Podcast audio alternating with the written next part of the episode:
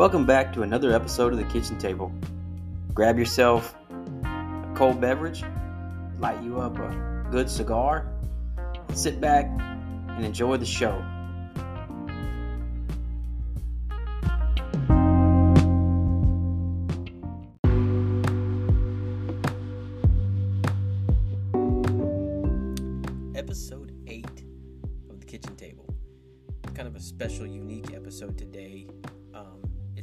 Of the our chemical of the month, which is chlorine. So we're going to be profiling that. We're going to be talking about its usages, response objectives, mainly for um, operation level. First thing, guys. But we're going to talk some tech stuff too. We're going to break down the physical chemical properties of chlorine. We feel here that the more you know about the chemical, the more you know about your em- enemy. If we if we take this into kind of a, a military type scenario, the more you know about the, your enemy, the more likelihood you have of a positive outcome to defeat that enemy. So, the more we can learn about the physical chemical properties of substances, the better chance we have at a positive mitigation and a positive outcome. And that's the whole purpose behind anything that we do, right? Is to make a positive outcome out of something. We never want to make the situation worse. The other thing that's kind of special about this episode is once I finish uh, profiling chlorine for you guys, um, we have a special guest that I had the privilege of having on the show, uh, along with uh, my co host Roman Lopez, Mr. Mike Monaco from the Hazmat Guys a lot of you listeners here will um, know who the hazmat guys are. Um, some of you that don't, you need to look them up on YouTube, Facebook, Instagram. They've got a podcast that they've been doing. I think Mike talks about it um, for the last five years or so, 350 plus episodes. And these are the experts. These, Mike Monaco and Bobby Salvesen, are the guys that kind of lit the fire under me, gave me the inspiration to pursue hazmat in the way that I do. The way they teach it is is uh, outstanding. So that's what's special about this episode is that once I finish profiling here, you guys will hear the interview that Roman and I got to do with uh, Mr. Mike Monaco. He is an FDNY firefighter. He's on the hazmat team up there, hazmat one, I believe. I could be wrong on his actual unit, but it was um, July 4th. I got to talk to him uh, we got to talk to him, and he was actually on duty. So the uh, the interview is only about 30, 37 minutes long, um, and we were afraid that he was going to catch a run or something like that, but but he never did. So that was good. But it's really refreshing if you guys take a listen to some of the things that he says. Now this is the expert saying these things about certain topics that we're going to talk about when, when you hear him, And take heed that this is the expert that is saying that, not you know me, not Bob down the road, not not the guy that just got his certification yesterday. This is a guy that's been in the business, been in not only hazmat but the fire service for a long time, and they are considered one of the top instructors around the nation. So that'll be interesting. I hope you guys stick around and listen to that. It'll be the last uh, half of this show here. But we're going to move into our chemical of the month chlorine. Why didn't we pick chlorine this month? If any of you are on social media or even YouTube or anything out there, you've probably seen an incident in the country of Jordan where they had a what they called an, chlorine explosion. You can use whatever term that you want to describe what happened at that incident, but the truth of the matter is is that they had um, a large container, which I'm going to use terms if you're not familiar with them. Send me a message. I'll explain everything to you. So if I start talking over anyone's head, please don't be afraid to uh, send me a message on Facebook or Instagram or wherever and say, hey, I don't know what the hell you're talking about, man. Can you dumb it down for me? And I will. So, in this incident in the country of Jordan, they were at a port. They were loading uh, these containers called intermodals, which are large transport containers. This particular container uh, contained 25 tons of chlorine. And they were loading it from, from the dock onto the ship, and they were using a crane, and it got about they lifted it. They started moving it over the ship. Um, I would probably guess it was 35 feet or so, maybe 40 feet in the air. It appears in the video that the cable snapped or something came loose, dropping that intermodal container with 25 tons of chlorine onto the barge um, and causing a, mag- horrendous, because it did kill up to, I believe, 13 people and injured 250 a horrendous incident. Um, but the video is actually outstanding because you get to see a lot of these physical and chemical properties of this chemical we call chlorine. Um, you see how it settles down. You'll see the color of it. You see how it doesn't just dissipate right away and it just lingers around. So, if you haven't seen that video, you can find it on our Facebook page. I've posted it there. You can find it again on YouTube you can find it at just about anywhere. But I highly recommend that you um, check it out because it is as sad as it is because many people died during this incident. It's something to learn from, right? We can use it as a learning tool. So, what else about chlorine? Chlorine has a lot of actual common uses around the world? It's found normally in a in a gaseous form. Um, the formula for chlorine is Cl2, right? Actually, the formula for chlorine is Cl, but it's a diatomic chemical, so it, it can't it can't leave, live singularly. So it's kind of like O2, right? Oxygen too, but um, so anyways, that's called a diatomic chemical, and it, it, Cl2 is the formula, right? It's a non-metallic element, and it belongs to the halogen family on the periodic table. Now, I'm going to talk about the periodic table here in a little bit, not going to get into a bunch of deep chemistry stuff to you, but I'm going to kind of give you a tip and trick that if you can remember certain things and where they are on that periodic table, it will help you in your response and finding out hazards of certain chemicals, right? So it belongs to that halogen family. So so what? What other chemicals belong to that halogen family? Well, some really nasty ones do. Fluorine, bromine, iodine, freon. These are chemicals that belong in there, and they all have very similar hazards. Matter of fact, anyone knows of fluorine, right? Fluorine is extremely bad, extremely, extremely bad. We start talking about HF as we will we'll do. Um, matter of fact, Roman and I are doing a class this month on HF, um, fluorine. And so, anyways, going back to it, chlorine belongs to that family on the periodic table. It's used mainly, chlorine is used mainly as a sanitizer and disinfectant, right? And everyone's probably familiar with it. Oh, yeah, you know, we've got it at the water treatment plant. They put it in the water. Absolutely. They put it in the water to keep uh, bacteria and, and all kinds of things from growing in the pipes and in the water, and that, that we can have um, drinking water that doesn't make us sick, right? Um, it's also used in bleach. But there's also other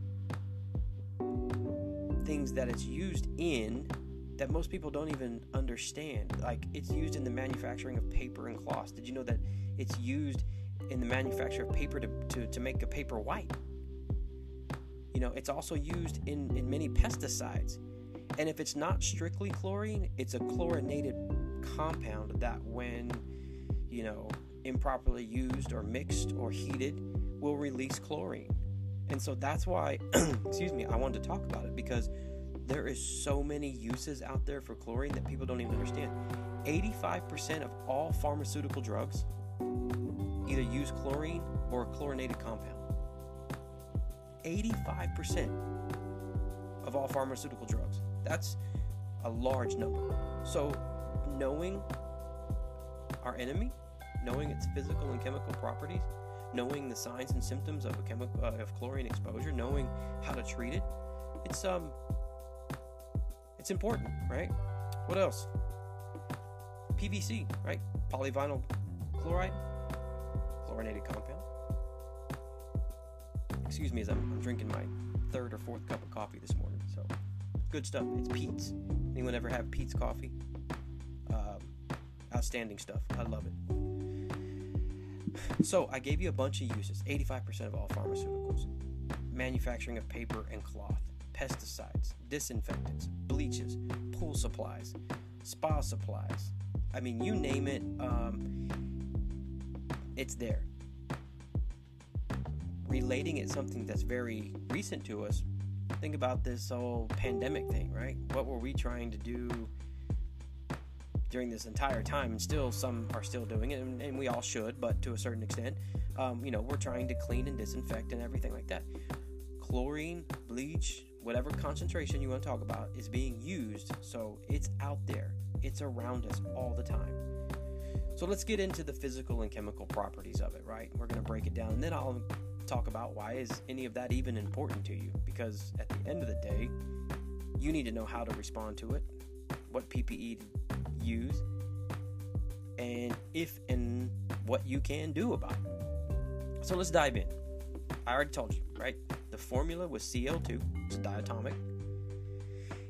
It has an IDLH, immediately deadly to life and health, of 10 parts per million. That's extremely low for any of my listeners out there. That's extremely low. That means 10 parts per million. What does 10 parts per million mean? Okay. Take a jar, fill it up with 1 million marbles. Now remove 10 of those marbles, and that's the IDLH of chlorine. That's how much that is immediately deadly to life and health. There's another definition. We'll talk. You can talk about 30 minutes, whatever. But all I want you to know is that IDLH, and for us responders, what does IDLH mean? What I just gave you the definition, but what does it mean to you? It means it means we've got to actually seriously protect ourselves with our PPE. And, and if we do not have to be in an IDLH atmosphere, we don't need to be there. And if we do have to be there for any amount of time, we must select the proper respiratory protection and our dermal protection, whether it would be some kind of suit, right? So IDLH is very important. 10 parts per million on chlorine, super low. Well, what about these the, a TWA, time weighted average? How long can the average person be exposed to this? Eight hours a day, 40 hours a work week. What is what is that? Well, you're to find different numbers depending on what source you find out there. But the numbers that are out there are either the ones that I use and, and my team uses. Roman will probably agree. We, we go with NIOSH and or OSHA, right? And then we always lean toward the conservative side. So for those numbers, that's 0.5 parts per million and one part per million. That's OSHA and NIOSH there. What does that mean? I just gave you that example of a jar with a million marbles in it. You are allowed to be exposed half of one of those marbles eight hours a day for 40 hours a week. That's not very much. That's not very much, right? So, the whole point of that, I don't want to make this uh, doom and gloom. The whole point of this is that chlorine has a very low IDLH, it has a very, very low TWA. So, again, how does that go back and how does that relate to us responders, especially first due, first in, operations level? We have got to set zones. If we are going to a known chlorine leak, we have got to set isolation distances. We've got to set up evacuations. And then we have got to get the technicians in there to find out where these levels are, right? Can we shrink? Can we expand? Do we need to go up? Do we need to go down? So, knowing these numbers helps us a whole bunch, especially as first due. You you know, it's not something I expect any of you to memorize in the, the back of your consciousness, but I want you to know where can I find that information very quickly. So chlorine it's I told you earlier, uh, it's usually, and not usually, like it is greenish yellow in color. That's what chlorine color is. So, and it's very got a you can't mistake the pungent odor that it has. And it's usually shipped as a liquefied compressed gas, right? So, and if you look at that video, that's what it was uh, in Jordan. Um, it looks, it appears that when that intermodal was released or broke free from its cable, that it probably struck the liquid side and just released it. Now, chlorine is a gas, so they compress it to make it a liquid in there. So the moment that that release happens, it vaporizes and turns right back into the gas because that's what it wants to be. And let's talk about how we know that by some of the more uh, chemical and physical properties, right? Its molecular weight is 70.9. That's heavy. Uh, the molecular weight of air, which is what we compare everything to, is 29. So anything less than 29 is lighter than air, right? Gonna move up and blow away. Anything over 29 is heavier than air. It's going to sink and it's not going to disperse as fast. All right, so chlorine is 70.9. I'm sure most of you out there are familiar with uh, carbon dioxide, dry ice, CO2, right? Have you ever made that, you know, at Halloween you make the punch for the little display. You put some dry ice in there with the with the punch and it's smoking it's sitting right there, right? Have you ever I mean I play with it here all the time with my children just to kind of give them an experiment of of chemistry and how physical and chemical properties work and vapor density, all this stuff. But I use dry ice as an example because you can put dry ice, I put it in a bowl. You can start to see I'll use the word vapor, but it actually is like vapor, like water vapor. And you see it, you build up, but it doesn't go anywhere. It doesn't even leave the bowl. It doesn't even climb up out of the bowl and start flowing onto the ground. It just doesn't go anywhere. That's heavy. CO2 is only like 40, and I'm just giving round numbers, but I think the molecular weight is 40. Chlorine is nearly two times heavier than that. So when you go back and you look at that video with the intermodal that broke free dropped, and then boom, you had this. I'm going to use the word again, but it wasn't exactly, but you had this explosion. And if you watch it, there's almost like two explosions. It's the initial release where that liquid comes out, it vaporizes, and you see the bright yellow cloud. And then it still goes down, it starts to come up, it spreads out, and it looks like it hits the water. And it, it appears, I'm not, I wasn't there, and I'm just using my my knowledge that I've obtained through the years. Looks like it has a secondary reaction to the water. Again, you have a larger expansion of this cloud. We can get into expansion ratios and all that in a different one, but you have this huge expansion once it hits that water, and then it drops super low. I mean, it in the video, it almost turns to a yellowish brown cloud, but it goes super low and I guarantee you it went to the bottom of that barge. Why? Because its molecular weight is 70.9. It's at least twice, right? Uh, if, if air's 29, let's just say 30, it's more than two times heavier than air. So it's, I mean, it's going to go down. Now, why is the molecular weight and where we're going to find it important to you as a responder? Well, that gives us an idea because there are always exceptions to the rules. I just listened to a very interesting roundtable last night of, a, of, of chemical HF, but I don't want to get off into the weeds. But there's always exceptions to the rules. But molecular weight gives us responders, first due responders as well. If you have a meter, right, you're mission specific, you've been trained on that meter, it gives us an idea of where we should be metering, right? If I know that this chlorine is two times heavier than air. I need I know where I should have my meter. I know where I should have my paper. I know where I'm searching for this. Okay? Now that's why these numbers become important. Not not not overly important, but it again it tells us where due we start metering. Right? And I agree with you. Like with with chlorine, I'm probably going to go in with, with papers. I might have a meter most first do operations level aren't going to have a chlorine sensor, and we're going to talk about well, why they don't here in just a second. But but you're going to have paper. Well, if I have my paper up by my head around my mask, I may not get that paper change that I'm looking for. But if I put that paper down lower toward the ground, then I might get that hit on that paper, right? I might get that color change. I might get that that red look that I'm looking for. So molecular weight's very important. Molecular weight is 70.9. IDLH of 10 parts per million, very low. Your REL, PEL, TWA, you know, your time weighted average is 0.5 parts per million to 1 parts per million, depending on if you're looking at NIOSH or OSHA. Important stuff. Tells us how deadly it is.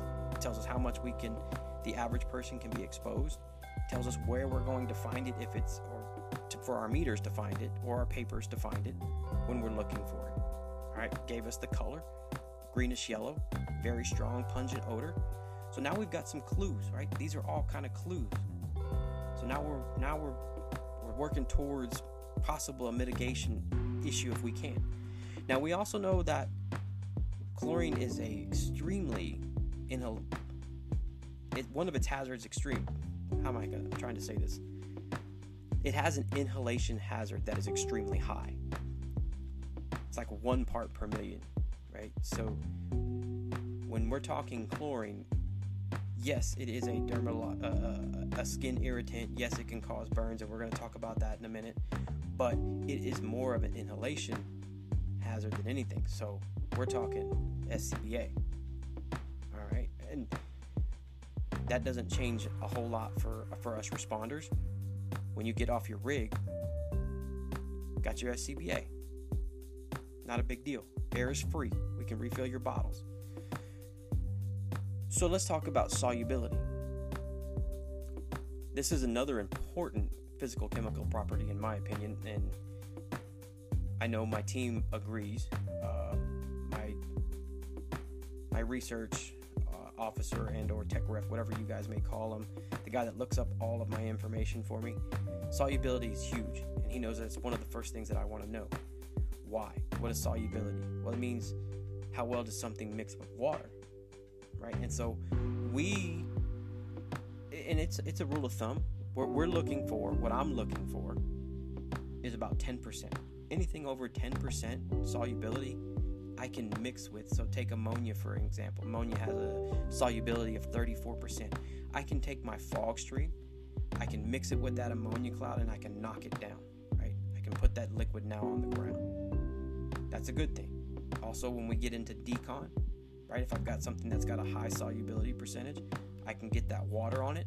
I can knock it off of you. I can get it into that into that pool. I can have it cleaned up later. I can get I don't need another surfactant. I can just use water. Water is really good with things that have a higher solubility rate percentage. Excuse me. But the number that I'm looking for is at least greater than 10%. There's other numbers out there. Some are higher, some are lower, but I'm just telling you on an average, that's what I look for is if it has something that 10% or greater solubility, I can use just strictly water and I can mix with it and I can knock it down. Now, I just stress that I can knock it down. I can I can knock that clear, that cloud down. Chlorine has a solubility of 0.7%. So it falls below the 10% that I told you that I'm looking for. So what can I do with it then? Is my host stream useful? Decon wise, what am I thinking? Well, let's unpack it for a second, right? Okay. If I can't mix it with water and knock it down, can I move it out of the way? Absolutely.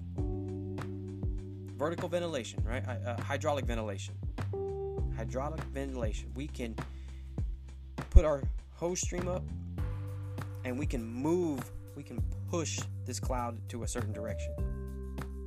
I use the word move because push is, is probably a, a, a, strong word, but we can move it. We can we can actually try and, and, and divert it into a direction that we need it to go or want it to go, or we can keep it away from a uh, a certain area that we don't want it to go. More importantly, um, if you go onto the Facebook page or Instagram page, I post this very interesting photo of a chlorine leak from a from a highway tanker that's rolled over and it's leaking chlorine um, to, towards the front of the cab, right, not the rear. And they have all of these um, either ground monitors or hand monitors. It, it looks like unmanned ground monitors, but they got these fog patterns going up, and you can see how they're using these almost as as barriers, and they're they're pushing this chlorine cloud to a direction that they want. And this also allows the technicians to come in and do their work in whatever PPE they selected. I believe in the picture, if you go back and look at it, they're in level A's because they're going to do some plumbing work up next to the leak. But on one side of the truck, I believe it's on the street side. If you look at this picture, there's a, a firefighter in bunker gear and, an SCBA. And that's completely fine. Why? Because they use their meters and their paper and they're like, we don't, we're good here. But we're going to also open up this fog string and we're going to make sure we're good here. We're going to keep everything away. That all comes down to solubility. So again, Solubility is how well something mixes with water. You can be miscible, which mixes completely, 100%. There's even if you go into the NIOSH, there's even like 100 and mixes 110%, which I haven't quite figured it out yet, but I'm, I'm working on it. Um, but let's go back to solubility. Solubility plays a huge role because it's how well something mixes with water. One, it tells me if can I mix it with water and knock it down and put this thing on the ground right? Because I'd rather deal with it on the ground than I would in the air. Or two, can I hydraulically ventilate this substance, this chemical, in a direction that's safer for everybody? And then three, my decon. Do I need, can I use strictly water because it mixes so well and I can get it off of whatever I'm decontaminating? Or do I need to add a surfactant? Or can I just let this air out because I'm dealing with, with a gas, right? So those are the things that solubility plays into my mind as I'm thinking of this as the branch officer and I'm talking to all of my my other personnel there and we're getting a game plan together.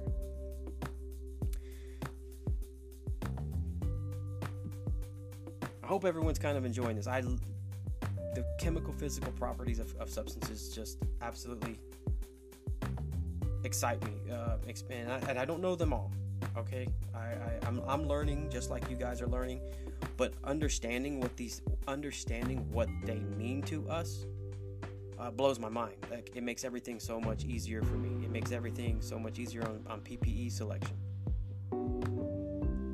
So let's keep going and uh, let's talk about chlorine's ip right? Its ionization potential. What that means is basically uh, in short that means can your pid your meter, if it has a PID, can it see it? Can it read it? Every chemical has a different IP number, right? So chlorine is 11.4 EV.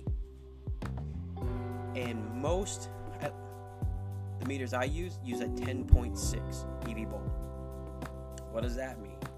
Well, that means that in my PID, and guys, if any of you are in my department and you have a meter on your rig that either the hazmat team calibrates or maintains, your bulb is a 10.6. Okay? Other guys out there that are listening, I don't know exactly what meter you have. I don't know exactly what bulb you have, but this is what I'm telling you. If you have a meter on your rig, you need to know what the bulb is, what your PID IP will read, right? Because the beauty of a PID is it can see thousands and thousands of chemicals. The downside to a PID is it can't see thousands and thousands of chemicals. Does that make any sense? So, speaking for me and in general, the most popular PID bulb is a 10.6 for two reasons. One is it it lasts it seems to last a little bit longer and it's more cost effective, right? There's there's a 9.8 and there's an 11.6, I think. Um, the 9.8 it just doesn't it doesn't pick up enough chemicals because in order to pick it up it has to be below whatever your PID bulb is, right? So for the 10.6, it can see any chemical that has an IP below 10.6. if the IP is above that, like chlorine at 11.4, the PID will not see it. And the PID does not going to sit there and go, I can't see it. That's not what it tells you. It just says, you know, zero. It's almost like you're getting a no response. Well, if you're not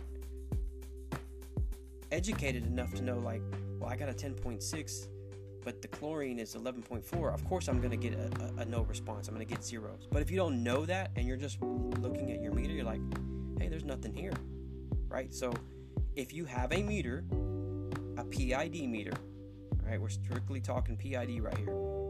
You need to know what bulb you use, whether it's a 9.8, 10.6, 11. whatever, you need to know, right? Because they can see thousands and thousands, and they can't see thousands and thousands, and we need to know which ones they can and can't see. So, our meter will not see chlorine with a 10.6 bulb. But, but, but Captain Loosemore, you just told me that knowing the molecular weight tells me where I should start metering. Well, absolutely, right? Absolutely. And that's true. Because we have to assume that there's other things. So if we know that we're going for a known call to a chlorine release, you've got a couple of options. Um, if you are a first due engine company with ops level guys and you've got a PID, I just told you it's not going to see it. So your meter it's a tool, but it's it's not you know, it's not every tool. Um, on the Facebook page, we had a, a, few about a week ago where there was a conversation that we started. We started talking about meters, and, and, and meters are not the answer to everything. They are a tool.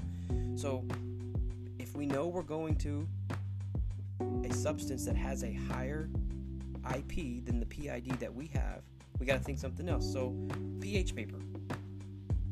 That's what I would. That's what I would. If I know I'm going to a chlorine release, I'm going to have a meter, obviously, because I'm checking for other things. I'm not just going to assume, because when we assume, we know what happens, that it's only this, right?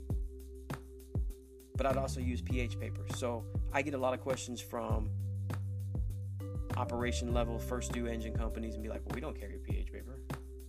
We don't even have pH paper. Well, I've got two options for you. One is pH paper is fairly cheap. You can get on Amazon. You can go to your local swimming pool and, and buy some pH paper. I don't recommend those at all because for whatever reason I won't get into. But you can do that. That's an option.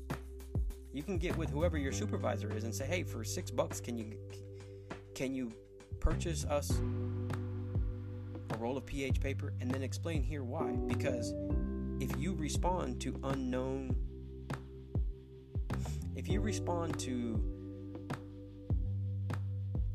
unknown odors, unknown chemical releases, unknown anything, if you respond to that, you need to know what atmosphere you're going into. And your meter isn't going to tell you everything. It's a tool in the toolbox. So pH paper. So back to the IP real quick, right? IP of chlorine 11.4 average meters out there are 10.6 it won't see it your pid is, is is not going to work for chlorine now there are electrochemical sensors that you can place into your meters and you can read chlorine that is what most technician meters have uh, you'll either have a standalone chlorine meter or you'll have a a four or five gas that you can swap into a an electric sensor in there all right, so that's what the IP is. I'm going to say it one more time before I move on to the next property. If you have a meter, I should be able to go and meet you one day and be like, "Oh, you have a meter? What do you use?" "Oh, I use the MultiRAE, uh, the MultiRAE Lite." "Oh man, that got a PID on it?" You'd be like, "I think it does." "Oh, well, okay, cool. Um, you know, what bulb do y'all use?" And you should be able to tell me, "Ah, oh, we use a 9.8." and this is why. Or we use a 10.6. You should be able to. And if you can't right now, I, I challenge you to go find out. And if, if any of the listeners on here have a meter on your rig right now from that work with me on any shift, if you don't know, just give me a call. I will tell you exactly. And I'll tell you right now if you're listening, it's 10.6. We don't have we don't that's what we carry. 10.6. All right, so moving on because we're about 34 minutes into this chemical and physical properties of chlorine. But man, I'm telling you, this stuff, this stuff is fun to me and probably boring the hell out of y'all. But I do want you to remember that the one reason that I started this whole podcast eight, nine, ten weeks ago when I started the idea was to get out information like this to try and make it simpler for, for us in the fire service, to make it simpler for first due guys, to make it safer for us. Because at the end of the day, I don't care if you work for my department, I don't care what department you work for. I don't care if you are my friend that I just met that lives in Germany, if you're in Australia, Mexico, Canada. I want you to go home to your family at the end of the day. And if some of this information that I put out there helps you, then I've accomplished what I wanted to accomplish because I'm tired of seeing our line of duty deaths go up. I'm tired of seeing guys develop cancer years down the road. Um, my uncle passed away from from cancer not too long ago, and I swear that I, me personally, believe that it had a lot to do with some exposures that he had while he was uh, a fireman in, in the same department that I now work for. So, even though I'm not talking about leadership and management and mental health right now, the hazmat response is, is it's my thing, it's my jam. And so I'm going to get that information out.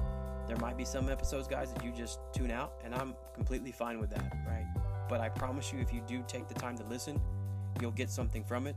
And if it keeps you and your crew safer and able to go home unharmed to your family at the end of the day, then we're winning. We're winning. All right, next one vapor pressure. What's vapor pressure? A lot of you probably know from your uh, fire science background what vapor pressure is, right? It, technically, it's the amount of pressure that this gas is putting on the internal of its container, right? Pressure. Think of it as just vapor pressure. Very, very simple. Now, when we talk about vapor pressure, we have to talk about numbers and we have to talk about a few letters, right? Okay, so what we want to do, vapor pressure is very important, and I kind of wish that uh, I had Mr. Roman Lopez on with me because he describes it very well. Matter of fact, I've stolen some of his stuff. But uh, Roman's got a lot going on right now. Um, you know, bless his heart. His wife had some surgery and, and she's doing well and he's she's getting better. But um, you know, Roman, our thoughts are with you, buddy. So uh, ho- hope to have you on again real soon. Um, but vapor pressure. All right. So the here's the numbers and here's the letters that you need to know. If you look up chemicals vapor pressure and you see a number over 760 millimeters of mercury, right? I'll repeat it. If you see a number for vapor pressure and it's over 760 millimeters of mercury, that's mmHg, those are the letters, right? You're dealing with a gas. okay? Now, if it's 760 millimeters of mercury and less, you've got some options. It could be a solid, it could be a liquid, it could be it's it, depending on where we are on that scale using 760 as our as our that's gas and everything below is liquid solid and everything above obviously is still gas.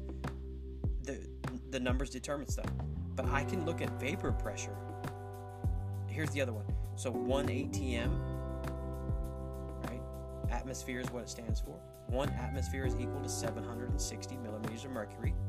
So instead of these guys writing out 14,572 millimeters of mercury, even larger sometimes, they'll write something like 6.8 ATMs. So that means it's 6.8 times 760 millimeters of mercury, and that's the vapor pressure. Huge. That's exactly what chlorine is. It's 6.8 ATMs. What does that mean?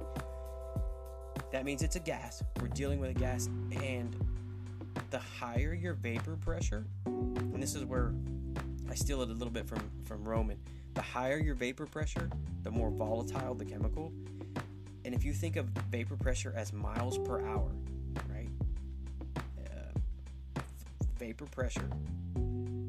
Think of it as miles per hour. The higher the number, the faster it's coming at you right? If I've got something that's 6.8 ATM, so if you did the quick math and you did 6.8 times 760, you've got a large number.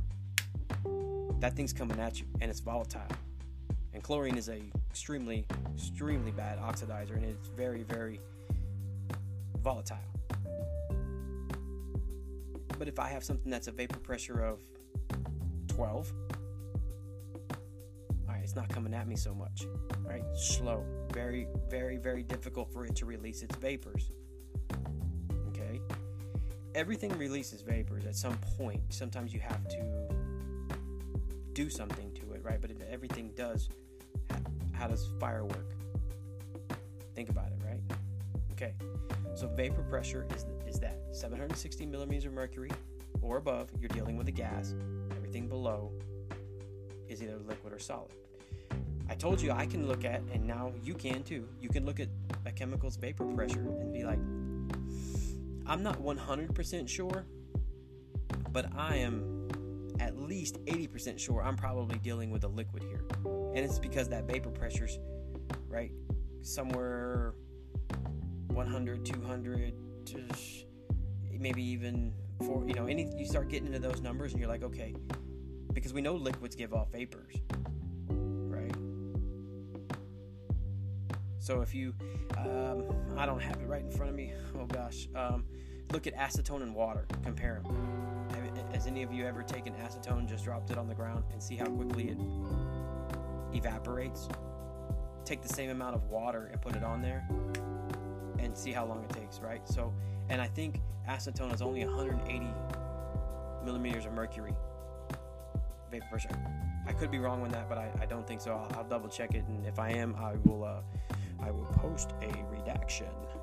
But I think I'm, I'm pretty sure I'm right on that one. Um, so that's what vapor pressure tells us. How volatile it is, how quickly it's coming at me, right? If we think of vapor pressure as miles per hour, and is it a gas and or possible, you know if it's lower am i dealing with a am i dealing with a solid or a liquid or a slurry type those things it can't be exact guys now what i'm telling you i've always said it at the very beginning 41 minutes ago is that there's always exceptions to the rules but these things help us initiate our response if I can look at something, I go, okay, 6.8, uh, 6.8 ATMs. I'm, I'm, dealing with a gas. Guess what? I'm already already in my mind, already in my mind. I'm like, okay, I can ventilate. I can change. I can change the environment. Uh, you know, mechanically, I can put fans up. I can I can natural ventilation. I can I can clear that out. Decon wise, I'm dealing with a gas. Decon wise, I probably don't have to use less. I can use less water. I don't have to. I can use less water. You see what I'm saying? Like just thinking of those things, knowing the the, the, the physical state of it, because I knew what the vapor pressure was it already led me to well i can do this for decon i can do this to change my environment i can which if i change my environment i can change my ppe you see how this just leads us down this rabbit hole but we eventually we're going to get to the answer? It's incredible. All because of the chemical and physical properties that you that you learn. And not that you remember them all because i've got a NIOSH book that sits right there on my nightstand. And i love it to death but i can't remember everything that's in there. But i sure do know where to find it so let's talk about, continue on with chlorine. What about flammability? Because that's that's a huge concern for us, especially in the fire service, flammability. So chlorine does not have it's non-flammable. It doesn't have a UEL or a LEL or it doesn't have a flash point. And I want to talk about flash point in a second, but let me let me uh, finish up here with the uh, flammability on chlorine is it it's not flammable, but it is I said it is a strong oxidizer, right? It reacts explosively or can form an explosive compound with many common substances if they start coming into contact with each other. Acetylene, ether, turpentine, ammonia, fuel gas, hydrogen. When it hits uh, steel, I believe it releases I don't know. I have to double check that. I know it, with strong oxides, there's there's a chemical reaction going on there. So let's go back to the very first example I gave you of the incident in Jordan. You've got 25 tons of chlorine that just released from its container, immediately vaporized, expanded.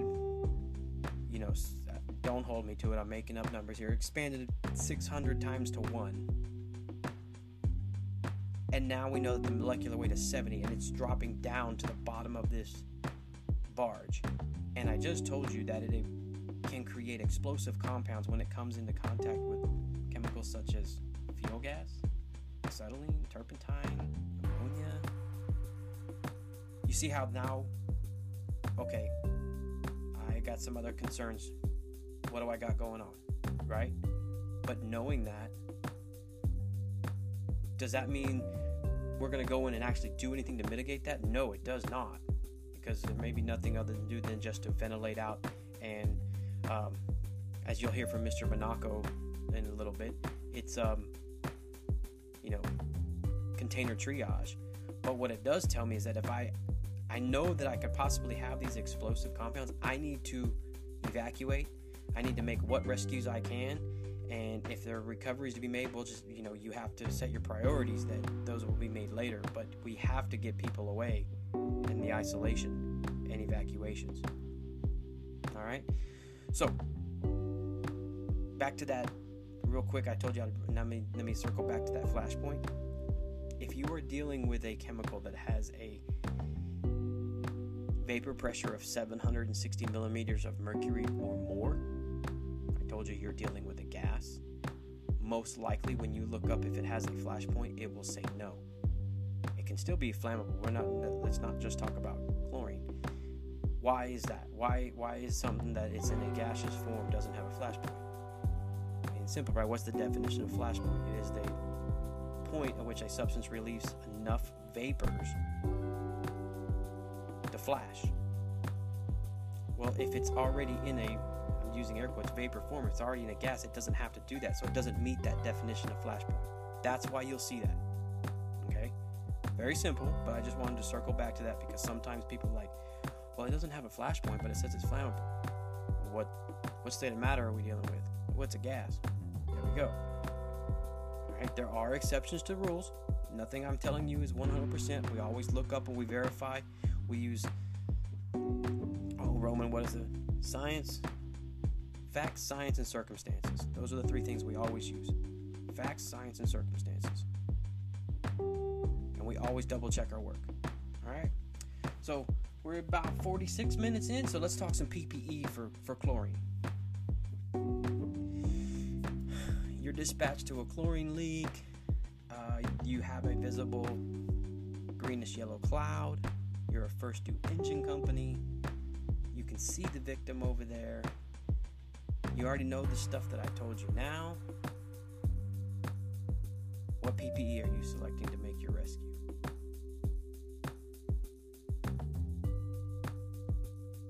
I can tell you this much that rescues are never made in plastic suits if you are waiting for a hazmat team to show up to make a rescue, change that word from rescue to recovery. Right? Rescues are made operation level personnel in bunker gears and SCBA. Now, if there is a leak that must be worked on uh, and, and, mitigated, I can see I can see choosing a, a level A. Why level A? Well, I told you that if we checked our pH paper on chlorine, right, we're going to get that turned to, to red. So we know that it's corrosive. And we know that, if you don't know, that it can cause your skin irritation and it can cause burns, chemical burns, if it gets inside uh, onto your skin at certain level of ppms. Okay, but when we're talking about rescue, time distance shielding still applies to everything that we do. If I can get in and I'm now I'm shielded with my bunker gear and SCBA, I've got I've got some shielding. And if I can make that quick grab quick out, right? My distance is short, my time in the chemical is short. I'm doing all the good. And I will make that rescue in, in, in bunker gear and SCBA. If that victim is not viable, if if it's if it is just a recovery, we're not going in just yet. We're to slow down. Could it be level A? Could it be level B? And if, if for those of you that are listening don't understand, level A, you know, is your vapor tight NFPA 1991, if you want to call it, you know, level A, what, whatever you want to call them. It's your vapor tight, highest level of respiratory protection that we need, highest level of skin contact protection that we need. Okay. Could you could you do it in a level B and and I want to stay with the chemical physical properties, but yes, there are there are different ways to do this depending on what you can do in the environment and how you can upwind, downwind, ventilation, all this stuff. But I will tell you that there's been studies done by Dr. Christina Baxter that says that the skin irritation, the skin burning inside bunker gears if you're exposed to chem- to, to chlorine. The studies that they did found that it didn't happen until you were over 500 parts per million.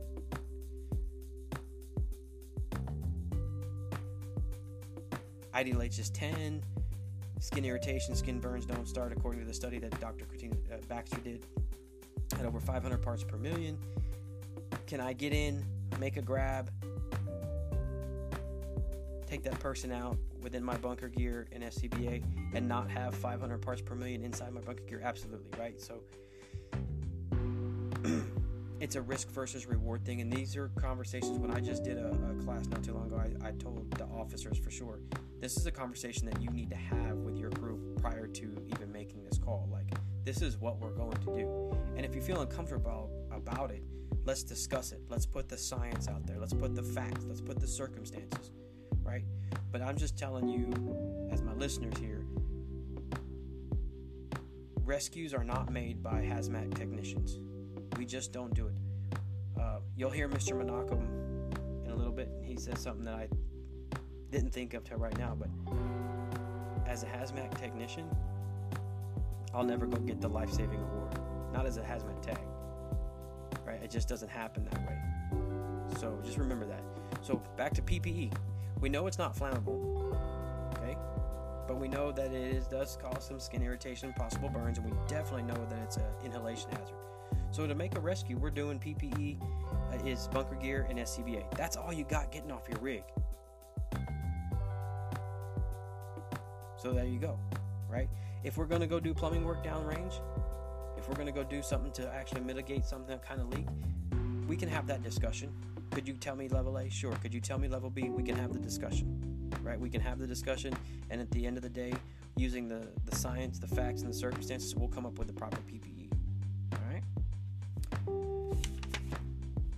Man, that was pretty cool. So we went over, let me just recap here. We went over the formula Cl2, right? Diatomic chemical. IDLH of chlorine, 10 parts per million, super low. If you have a problem like, I don't know, is that low? Is that high? I, 1 million marbles in a jar, take 10 of them out. That's how much is, idea, is immediately deadly to life and health. And that's not the lowest. There's more the lower, but you'll also see some that are like 500, 700, 1500, right? So it's it is low compared to a lot. There are some that are lower, but 10 parts per million is very low. Your PEL, your REL, TWA, right? What what can the average person be exposed to 8 hours a day, 40 hours a work week? 0.5 parts per million to 1, depending on which resource you're reading. I'm going to go with the 0.5. I'm going to keep them safer, right? We always talk about we talked about is color of it, greenish to yellow. It's going to have that very chlorine pungent odor. It's normally shipped as a liquefied compressed gas. Molecular weight, we, we discussed, 70.9, two times heavier than air. If you need a comparison, if you have used the the dry ice example, watch that that cloud that I use the word vapor, but I understand you know it is. That, that vapor that's coming off there, the smoke, if you will, and watch where it goes. Like it doesn't even come out of the bowl, and that's only 40 right? The molecular weight's only 40. Chlorine is nearly two times heavier than that. You know, it's 70.9. Not quite double, but pretty damn close. So it's even heavier than that. It's not going. Go back to that video. Watch the intermodal drop. That thing is going to go find the bottom of that barge. Okay. We talked about solubility, how well something mixes with with water. Right? Chlorine has a 0.7 percent the number I told you that I look for and others look for, you know, as a rule of thumb, is 10%. If it's greater than 10%, I can knock it down with my hose string. I can put it from the air to the ground and, and deal with it that way. If it's less than 10%, I'm looking to use hydraulic ventilation to move it away from from target areas or move it into a direction that's safer for everybody. Okay? Using your PID, right? You got to know what bulb you have in your PID, and then you got to know the IP, the ionization potential of the chemical you're dealing with. Chlorine's 11.4. Will the PID that uses a 10.6 see it? No, it will not. Right? Anything less than whatever the PID's bulb is, it will. Anything over it won't. So 10.6 is what I personally use in my PID.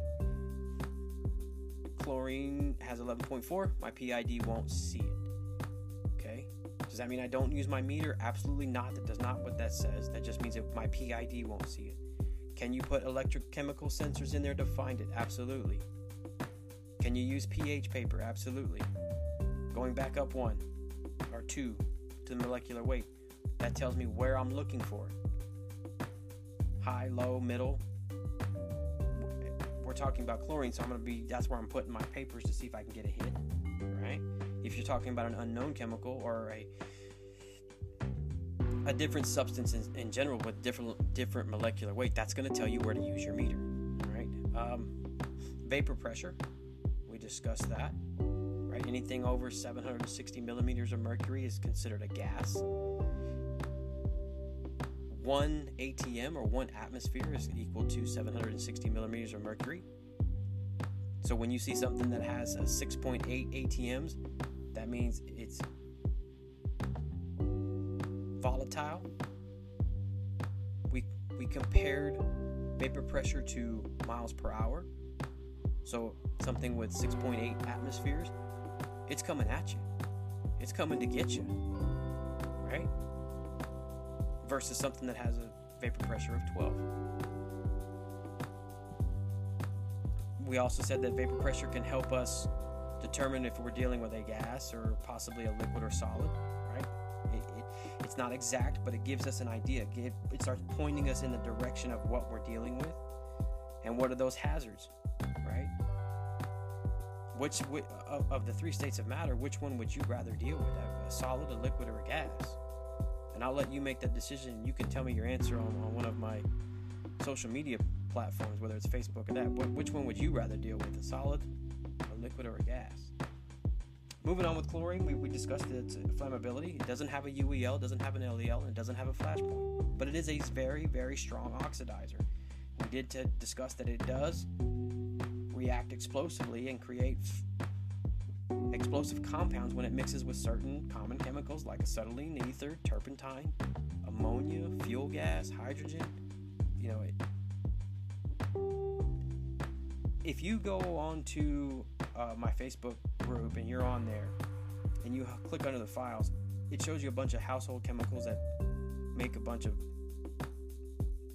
stuff, bad stuff.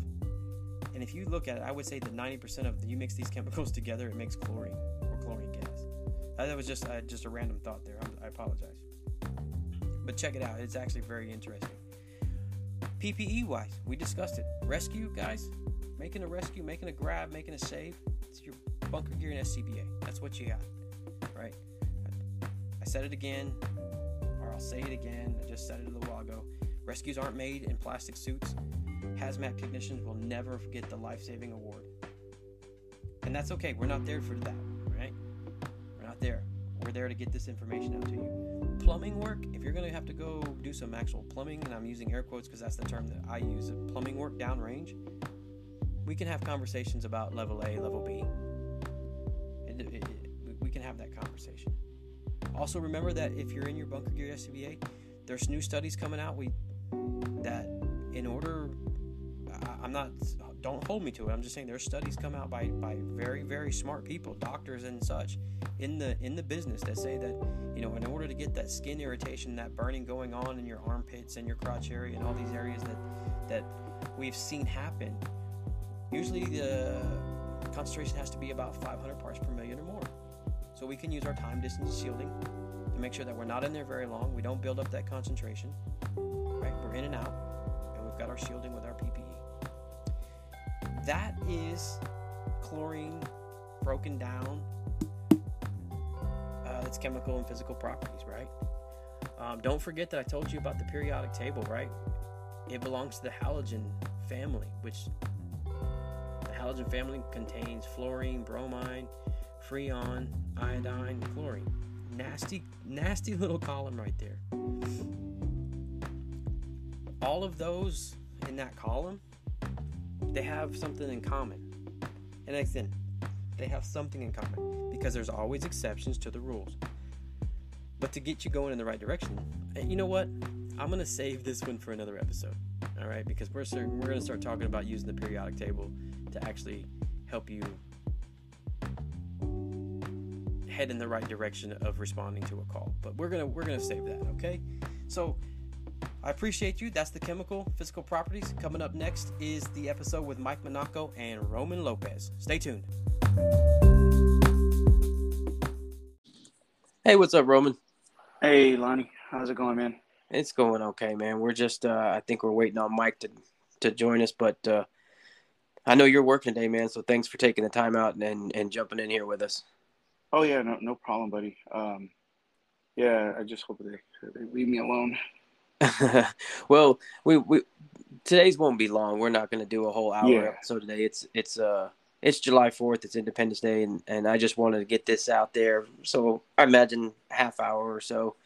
And if yeah, uh, yeah, yeah. if Mike can make it and join us, uh, I, I sent him the link. Great. I know he's also he's on duty, so Oh, okay, gotcha. You know, I don't know if they caught a run or or or, or whatnot. Yeah, yeah, something like that. So, but uh, but today, what you know, while we're waiting uh, to see if he can join in with us with a link, um, it's the beginning of the month, and, and we always do a chemical of the month. There's Mr. Mike. Hey, How what's doing, sir? Hold on a second. Let me see if I can. I didn't think it was going to jump to uh, speakerphone, so give me two seconds and I will connect my headset so you don't get reverb. Hold on. No problem. All right. Do I sound okay, Lonnie? Yeah, yeah, both of y'all actually Okay. sound great. I'm actually uh, trying out a new microphone myself today, so I don't know what the audio Yeah, it sounds good. on playback. Good, Yeah, it sounds good. Man. good.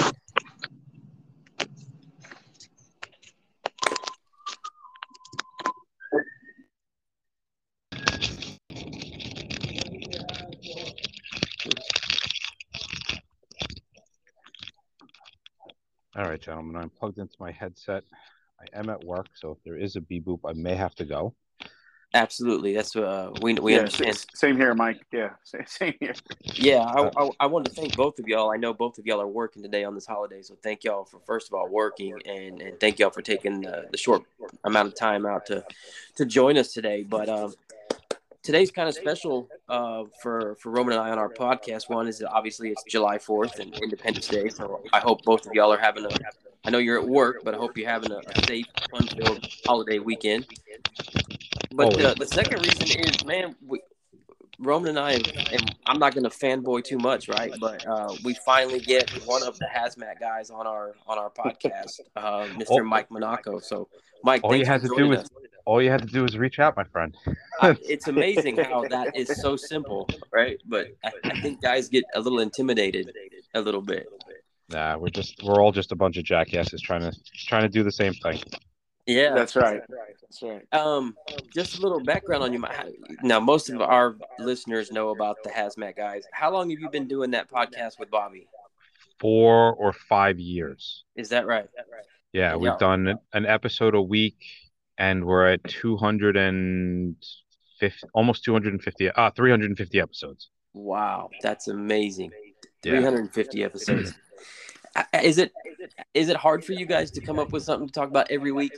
You know, it's it's uh well, just real quick, i- Yeah. are these going to be similar questions that we're asking on air? Yeah. Okay, because I've found, and I don't know how many, how much you guys have done through. Um, I found there's a, a genuine difference uh, between when you ask somebody a question the first time, and then you go and you interview them on air and you ask them the same questions. So I would highly recommend any questions that you're going to ask on air, you don't even bring up pre pre audio because the inflection and the tone changes, and it actually sounds like the person is answering the question a second time. Sure, sure. Absolutely. No, what we're literally what we're doing right now, Mike, is we're just sitting here chit chatting. Um, Yeah, yeah, no, no, no, I, I listen. I got no problem with that. All Okay. I'm saying is, I, I just from my previous experience, I always try to to even when I do it, you know, we'll we'll get on for the pre-audio check and guys start, you know, talking about what they want to talk about. I'm like, stop, stop. I'm like, I don't want to hear this shit until we Yeah. hit record. Like I want my my reaction to be natural. I want your reaction to be natural. So it's just something I always tell people like, oh, if this is these are questions we're gonna ask on air, save it for on air. But I didn't think they were. I just wanted to make sure. Yeah, no, we're so uh, Uh, Roman kind of knows how it works, but we're we're rolling right now. So this whatever we haven't had a pre-audio check. You guys haven't been kind of um, up, I, I guess, brought up to speed on what I'm going to ask you guys. But so everything that comes out of y'all's mouth is is natural and live, and and that's what's going to go on our podcast. So we don't. All right, cool. Yeah. So back Uh, to the question: How hard is it for you guys to um come up with it, ideas? it's funny. So Bob, Bob, Bob came and he was looking. I don't do podcasts. I don't listen to podcasts. I never did. I've just now started to get into like Joe Rogan. So I'm like, you know, a few years behind the ball. And uh, he's like, "Hey, you want to do this podcast?" I'm like, "What are we going to talk about?" Like, well, I can think of like six subjects off the top of my head. He goes, "Do me a favor." He's like, "Make a list of stuff that you think we could talk about, and we'll just go until we run out of topics." And I wrote down a list of like 26. So I was like, all right, this is going to last 26 weeks. We got, you know, half a year. Yeah. And uh, there are times that I still go back to that list if I can't find something to talk about because it just seems like between the news, things that happen at work, questions that people ask, questions new guys in the company ask, there's always something to talk about. Yeah, absolutely. Um, Hey, expect, Lon- Lonnie, and, and if I can ask something, I'd, I'd like to ask Mike something because Sure. Mike, I've been listening to you uh, guys for a long time. I mean, lo- all of us, you know, probably about last since you started. You know, we, we've been listening, and so that, of course, has covered a few different phases of my career uh, in in hazardous materials, Okay. and I felt even now that I have some specialist certifications, been a tech for quite a while, you know, remember myself listening to you as an ops guy. I have never felt overwhelmed or have underappreciated the information that you guys have, have given me at all of those levels. I've had epiphanies, you know, where it's like, oh man, that's that's how how do y'all? I mean, how do y'all do it? because I've been I've been a, uh, an inst- a hazmat instructor since 2008. So my job has literally been to take sometimes very complex information and break it down to the level of a fifth grader. That's what we always joke around. We say, you know, like a firefighter, we're at like the level of a fifth grader. If you can break it down to the level of a fifth grader, you can explain anything. Uh, so that's what we try to do. And between the teaching that we do in the fire department, the teachings that we do on our own, the companies that hire us to come teach, the conferences that we go around and do, we just have tons of experience taking complex stuff and breaking them down on the fly. So that that's Very kind of what we do. We're able to, you know, Bob and I teach very much from a, a point of view that we don't care what your answer is. I say this in every class I go to. I go, I'm going to ask you questions. I, I don't give a damn what your answer is. I want to know your thought process. So it's Yeah. the thought process that's important because we can all have the same answer, but a different thought process. And you take that same thought process, you apply it to a different scenario, and it breaks down. So the the being able to pull apart thought processes and work through a problem just in a thought process pattern, it really allows you to take any subject and just kind of talk about it at will for 30 minutes. Wow, very nice, Yeah. very insightful. very, and that the way you guys instruct is what kind of uh, Roman and I are two of our main instructors in our department for our hazardous material team. And I've sat in so many other classes where it's just above my head, like just blown me away with numbers and information and calculations. And then we start and we listen to you guys, we're like, oh, that that that makes sense at that level, like you were saying. So we took that mentality into teaching our hazmat tech courses as well. It's it's the best way to do it. Keep it simple and you allow people to build connections and at their own pace. You know, it's it's that's really what it's all about. Well, uh, today we always do a, a chemical profile of the month. So this uh, this month, uh, July is, actually chlorine. The reason I picked chlorine was I just finished listening to y'all's podcast on um, the actual incident there in Jordan, Okay. and it was interesting. As soon as that video dropped all over the internet, I think my email and my phone blew up like immediately from all these the the port here, we have a, a pretty large port. Um, I guess it's like number one in export tonnage or something like that. But anyways, the uh, the emergency management team for our port reached out to me real quick. They're like, "Have you seen this video?" And I said, "Absolutely, I've seen it." They're like, "Oh my gosh, we need to we need to have a a drill on a scenario just like that." And I was like, "Okay, well, let me think about it for a little bit." And um, I haven't gotten back to him yet, but my thinking, and I heard, I listened to y'all's podcast, is like that scenario, and I want to know kind of where you're, the area you're in. That scenario is very, very unlikely to happen in our area. Yes. Um, because we don't have intermodals like that being put on barges and shipped off. We just don't. And I even asked them, I said, do y'all, do y'all even deal with intermodals throughout your port? And they're like, well, no. I said, do y'all deal with chlorine and that amount in your port? And they're like, no. I was like, okay, so the scenario would have to be different. Do y'all deal with, with chlorine in that? We do not. Uh, New York City is very much heavily regulated when it comes to, to hazardous materials. Jersey ports, absolutely, they see stuff like that all the time. Uh, and you know, you want to really get there's there's two places to get a really good uh, you know, like chlorine and industrial chemical hazmat, and those are the guys from Jersey and the guys from Houston, because okay, they literally they they literally will see it all travel through their their area and state. But as far as New York City area goes, a lot of stuff is off limits when it comes to transport, and even entering the harbors is is a no no with it. So there is tons of stuff out there, tons of modes of transportation, tons of containers that we will just that we'll just never see. Wow, yeah. Uh, like Roman, I mean, I don't want to make it sound like we don't see chlorine because we have a large water facility um, that uses treatment plant. Yeah, I mean we have it coming in by rail, just not in those.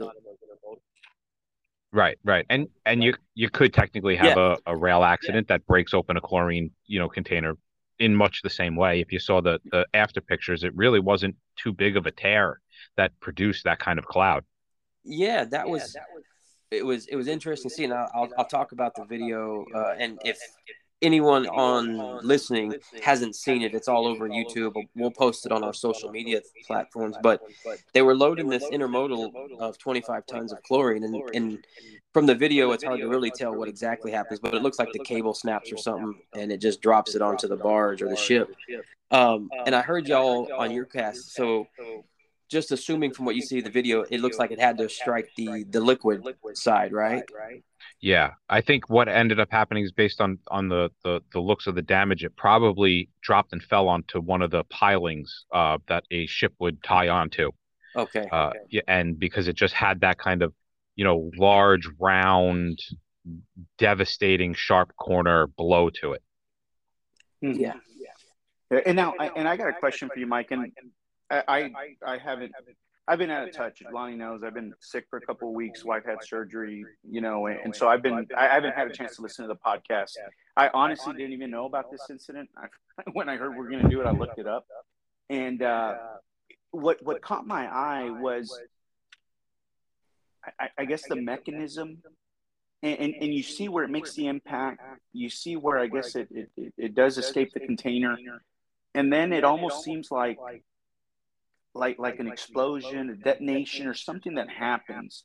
Um, did, do you think it was a, a sort of reaction? Because chlorine is very reactive. Well, that, that no, no, I, I don't think it was a reaction. I think it was very basic chemical physical properties. If you look at at um, if you let's take a look at propane, right? We we we are very familiar with propane as firefighters as a substance that can BLEVE, right? The boiling liquid expands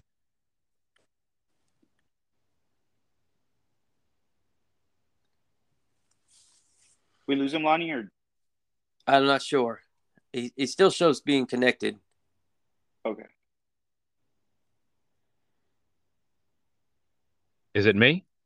Are you there, Mike? Yeah, yeah, no, we can hear you now, Mike. Okay. Yeah. Oh, okay. Did it did it click out? I'm, I'm not sure. We just we just lost a little bit there, but you went over the physical properties of propane. Okay, where did I end up? That's I'm assuming right there. Propane, you, yeah. Okay, so we know from the, the chemical and physical properties of propane that there's something called the uh, expansion ratio, right? We kind of describe this when we're going through hazmat and we say, listen, a, a, gallon of propane as a liquid is going to expand 270 times the size. And I, I, don't remember off the top of my head what, what chlorine is, but I, I'm pretty sure it's higher than that. I want to say it's 320, but I could be totally wrong on that.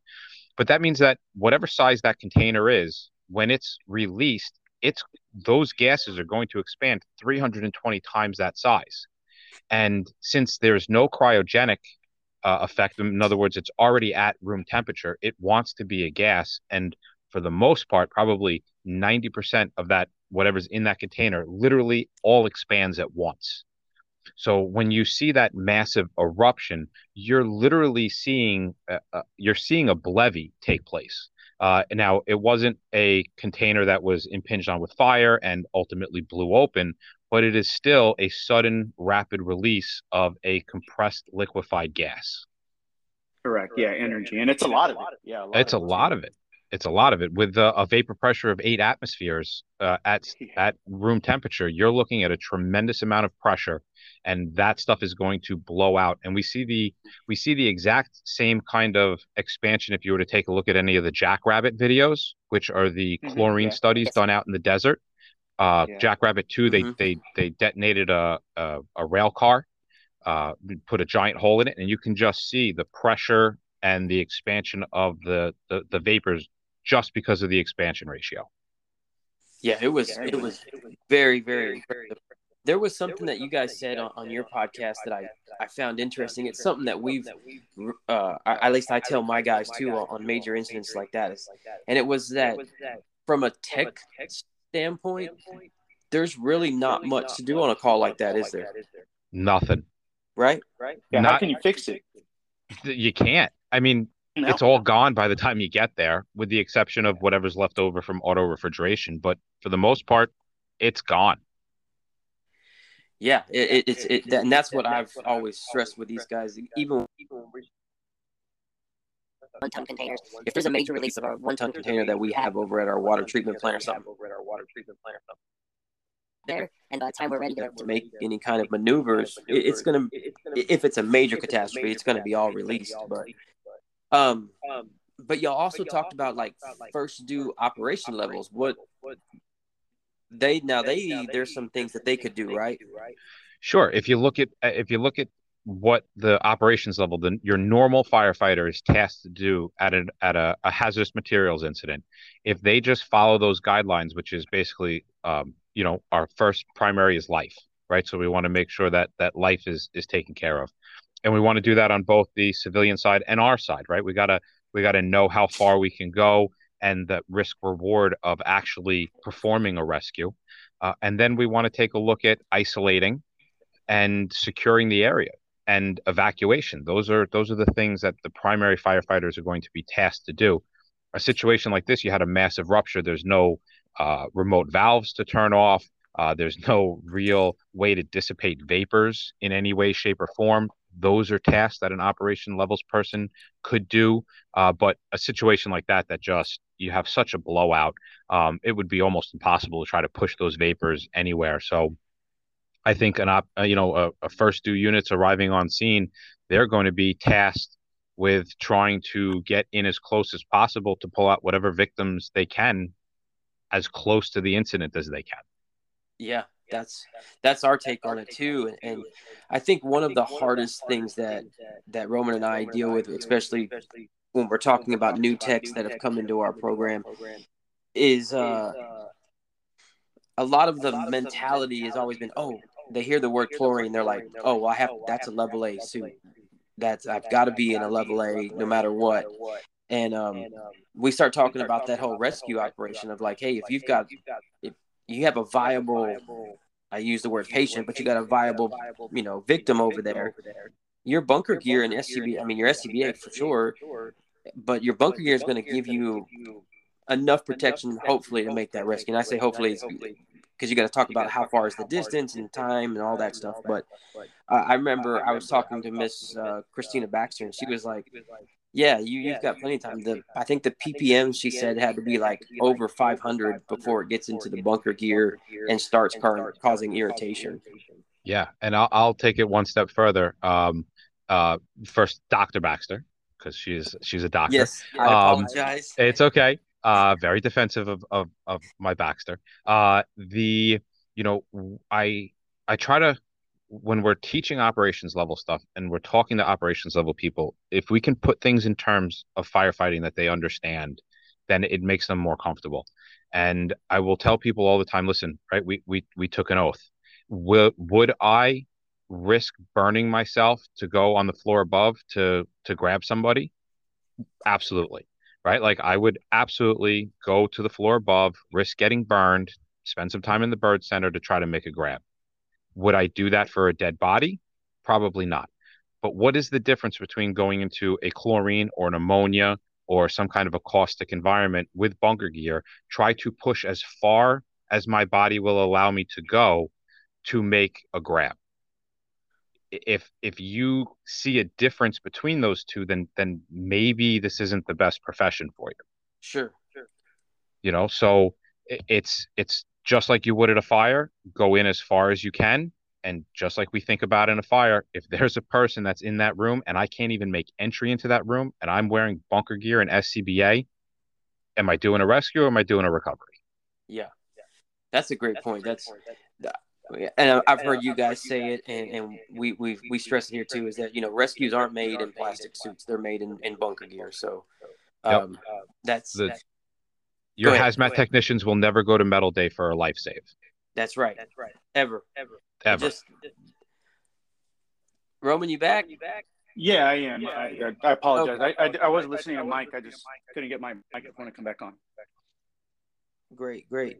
Um, so we just talked a bit, little bit about the um, the operation stuff. There was yeah. there was something else that I listened on your podcast, Mike, that I thought was interesting and something that I didn't even think about. But you and Bobby were talking about triaging the other containers that were there that were exposed to the chlorine. Yeah, sure. I mean, if you think about um, what could potentially be on there and how, uh, like you said before, right? Chlorine is highly reactive. Now, I don't think that reaction had anything to do with what you visibly saw, but if you think about the liquid or those high concentration vapors coming in contact with other metals, other containers, uh, valves, O rings, anything along those lines, you have the potential of having unstable containers throughout that entire ship. They absolutely need to be evaluated. And so while I think the job of the technician for the chlorine is extraordinarily limited, the task of making sure that all those other containers aren't going to fail in some way, shape, or form is absolutely mind boggling.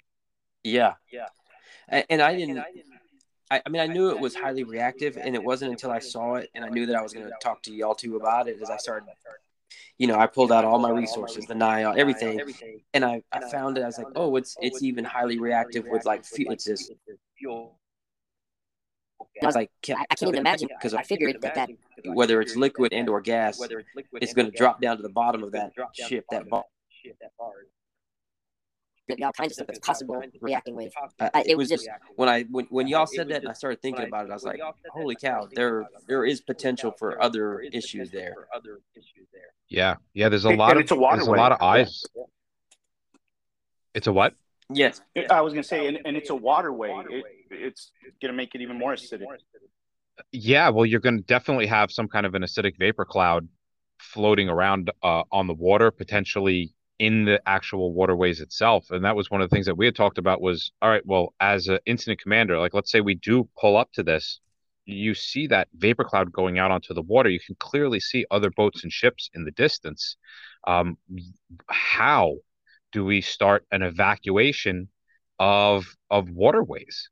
Do you even have the mechanisms in place to be able to get that started you know we we think about you know homes and neighborhoods and it's like okay well i'll just send units there and go start evacuating go start sheltering in places but now i've got very limited ability to to reach out to these other vessels other ships or boats that are in this harbor and make sure that everybody's safe. Absolutely. Do Mike? Do you do, does your hazmat team? Do y'all use like uh, plume modeling uh, programs like Cameo or something like that to, to help out with those kind of decisions? We have them, and I'm pretty sure at some point we would break them out if we ever had a large incident like this. Um, but I, if you don't or you're not familiar with them, uh, I would always say don't don't fret. Use use the meters and the metering that you have at hand. Okay. Um, you know, chlorine 10 parts per million. Most, I would imagine, most departments are going to have a standalone chlorine meter, and you're just going to have to go and start establishing zones and figuring out where things are going and whether you're sheltering in place or evacuating based upon your meter readings. Um, but yeah, the, the the basic plume modelings are going to give you at least an idea of where to start. Uh, and they're pretty simple and easy to use. So if we were doing something right now, I would imagine that we would hit like a cameo uh, or even possibly PEAC. Okay, yeah, I, am familiar with the, the, PEAC as well. Um, do you, or and I don't want to just keep it picking on like your department, but um, you know, New York is New York, so the cream of the right there. Do you guys use operation levels uh, uh, personnel to do your air monitoring, or is that a tech level? We we would so, but that that type of scenario really has to be set up ahead of time. Yeah. So you can't take a normal firefighter, give them a meter, and say go meter with this, right? You have to have uh, you have to set your tech you have to set your operations people up for success and you would have to give them the mission specific training ahead of time. Ahead of time. Ahead of time. So this is where the this is where pre-planning understanding what is in your district and understanding what your operations are going to be from a command point of view and your resources can give you an idea of what you're going to be tasking your firefighters to do. Uh, because if that is my plan then I need to make sure that those people are mission specific trained with a meter, just as they would be mission specific trained for decon if I was going to use the the operations levels for decon. Um, you know, all they have to be properly trained on the meter. They have to know ahead of time how to use it. They have to be up to date on it. They have to be refreshed on it every year. Man, that that Roman, I'm, I'm sure you'll agree with me, but that's so refreshing to hear from the experts themselves, right? Of like mission specific stuff because our department uses uh, everyone's trained at the operation level, and then we of course have our technicians would comprise our team, and then we have meters throughout our city but some there has been a strong debate of like, hey, we can just hand anyone a meter and go tell them to read us the reading. And there's been a strong push to more of that mission specific to make sure that they have the tra- the training. Um, matter of fact, we're fixing to do a, a basic metering class because most guys are just you hand them a meter and they're waiting for the bell and whistle to go off. They don't understand what it's saying. A hundred percent. And OSHA is really clear on this as well. This is not just like a best practices thing. OSHA is mm-hmm. very clear that if you're going to be handed a piece of equipment uh, and you're going to be expected to use it, you have to be trained on it. You have to have the knowledge. You have to be able to show competency on it. So this is this is a lot more than just you know uh, NFPA mission specific standard. It's it's the law. It's the law. Yeah. It's the law. And you know, and you hand somebody a meter and somebody gets hurt because they don't they haven't been properly trained on that meter, there's going to be, you know, civil and uh, possibly legal liabilities. Wow, that again, that's refreshing to hear because um, there's debate. I know without if it if there's a debate in my department, there's a debate in other departments. So it's good to hear, you know, the experts saying, "Hey, get those guys the training that they need beforehand. Don't not the five minute class on scene."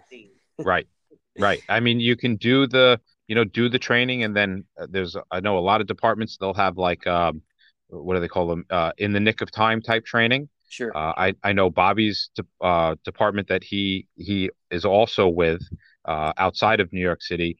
He has developed YouTube channels and QR codes on meters for their operations level guys. They are trained, but if it's been nine months since they've used the meter, they can take out their phone on the way, click on the QR code, and it brings them right to the the video for a quick refresher. Oh wow, that's that is phenomenal, man. Wow, yeah, that is great. So there is some really great to- technology out there just to be able to make sure that your guys are squared away, and you want them squared away. You want to hand them a meter and know that they understand the basics, so that you're getting good, accurate readings.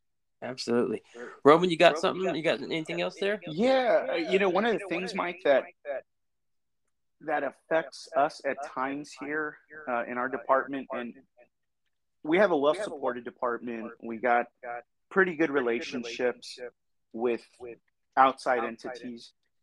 but but our city is like Houston's little sister city. You know, we, Okay. we look a lot like Houston, but we're smaller, and we got a port like them, and we got refineries like them. We and that's our main thing. And one of the struggles that we have is not necessarily playing nice with people, but getting people to play nice with us. And um, What it- it- are you it- referring it- to industry playing with first In- responders, or are you referring to government agencies? industry. Industry. industry. government agencies are pretty good but i'm i'm in, in my head i was envisioning right away imagine something like this happening. we show up private industry immediately they try to get us to fence line monitor and and keep things under wraps they don't really i- i- do you all deal with anything like that in, in your area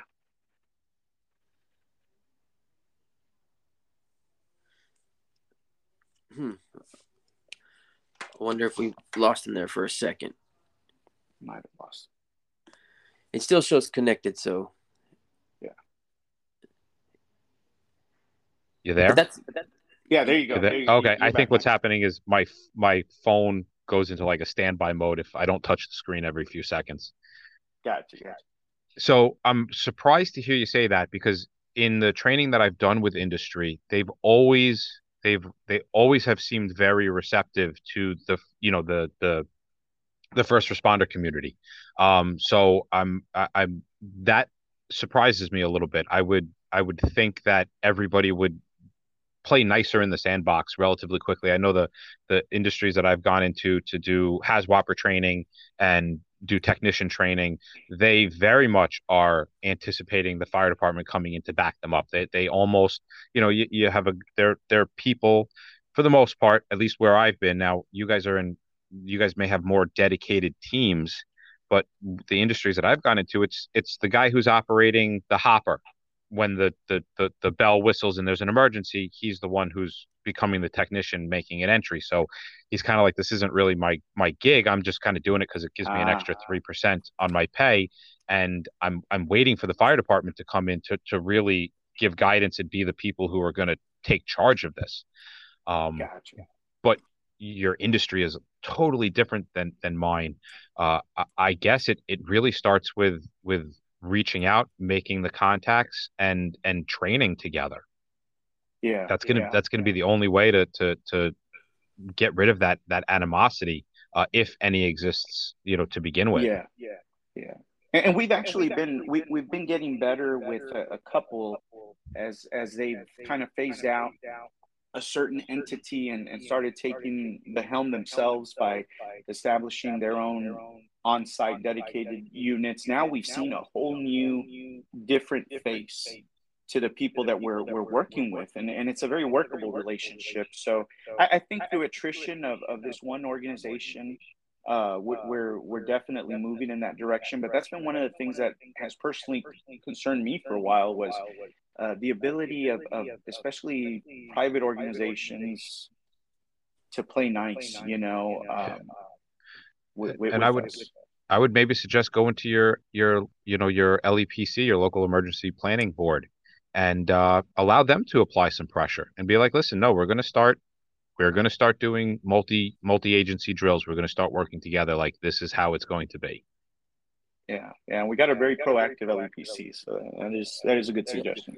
matter of fact, I'm I'm attending um, I'm attending the LEPC meeting tomorrow. As a matter of fact, just to throw that in there. So yeah. Perfect. I mean, yeah, because yeah, really, so I will bring it up, Roman. I definitely will bring that up. really, man, you, get you get an accident like what you see in Jordan, and you know you don't have a choice but to to to get whatever help comes your way. You know, because Yeah. the, the local industry is only going to be able to do so much. I mean, they may have the tools and techniques to mitigate what is on scene, but you're starting to get product go beyond their borders, and they're going to need they're going to need help. They're going to need backup. Like there really should there really should be a uh, a sense of you know we're we're all on the same team. You know, it's just a matter of who's showing up first, and then who's helping who out. Yeah, exactly. And and you don't want to you don't want to have a Jordan type incident to actually you know start formulating a working relationship. You know, so yeah, that that is uh, something we- we're definitely going to be working on.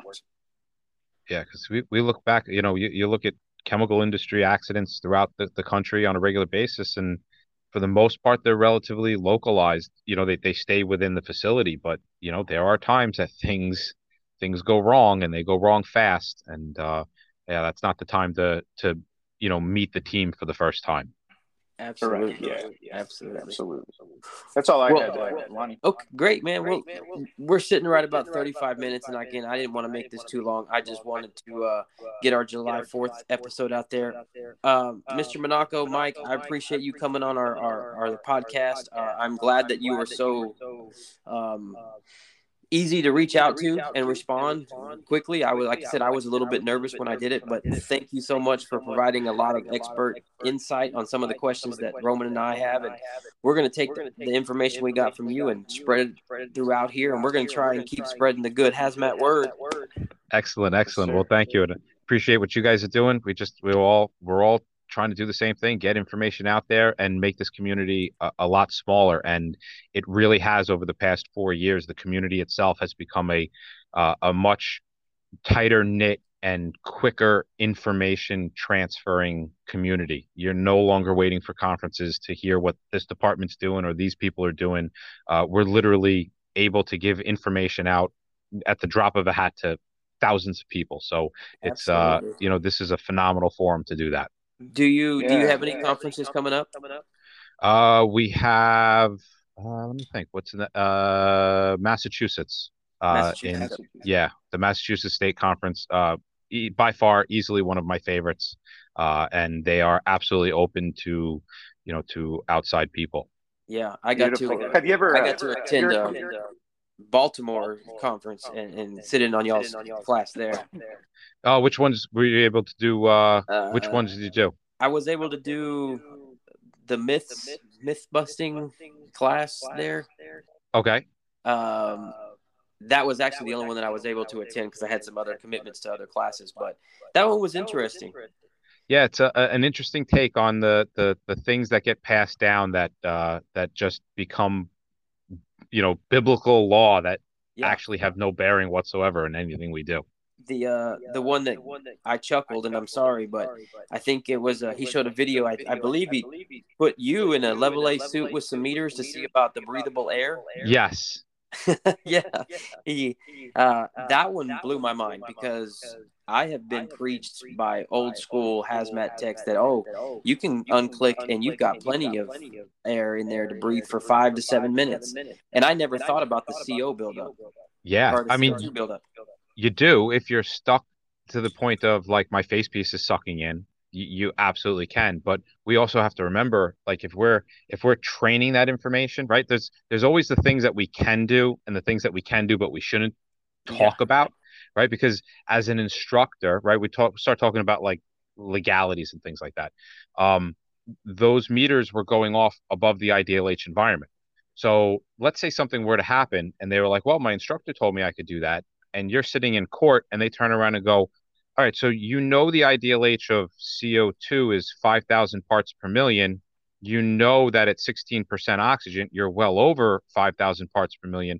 You're telling me that you instructed your student to to take his SCBA off in an IDLH atmosphere. That doesn't hold up in court. it's so it's one of those things like do we teach it yeah absolutely we teach it because it, it, it- you need to be comfortable with the idea that that you can take a couple more breaths but you can't rely on it as a well if my air runs out i'll just breathe this yeah. yeah, it's it's yeah, yeah, that, that's for sure. Hey, Mike, uh, have you have y'all ever come to to the hot zone in Houston? um I, i'm actually not allowed at hot zone in houston um because Oh. they don't they don't like my style of teaching i apparently uh, curse too much Oh man, I'm sorry to hear that. You would have fit in It's just okay. nicely. You would have fit in just nicely there. yeah, that's that's the uh, that's that, that's the email that we've gotten back due to due to to to my inability to not curse during teaching. They would prefer us not attend the Hot Zone conference. Wow. I'm sorry. To so uh, it's okay. It it is what it is. Listen, there's plenty of other conferences out there, and I, I certainly won't I certainly won't change uh, what I find connects with people and allows them to to learn critical information um, absolutely. because you know somebody doesn't like it. So Yeah, yeah, no, no, absolutely, man. We're we're we're living proof that uh, you you guys really do affect change within the hazmat community and actually empower instructors to do better in their courses. I, I'm I'm you know a reflection of that. So thank you very much for being on with us today and and uh, and, and sharing your thoughts, your insight. Well, you're very welcome. We're actually we're actually trying really hard to develop like a 40 hour ongoing training that allows people to become better instructors. We really have a really strong passion for um, for for teaching and the way that we try to teach and try to connect. So, um, you know, hopefully in the future we can just keep on trucking with that. Absolutely. Beautiful, beautiful. Absolutely. Very nice. Well, guys, thank you very much for joining us. Um, you guys be safe at work and enjoy the rest of the uh, holiday today. And uh, Mike, again, we'll we'll get in touch with you again and do another episode. Maybe one day you guys can have us on your show. Anytime, anytime. You got it. You want to All laugh, right. yeah. All right. Roman, Mike, thank you very much. We'll uh, until next week, guys. Stay low, stay safe. We'll talk to y'all later. Thank you, guys.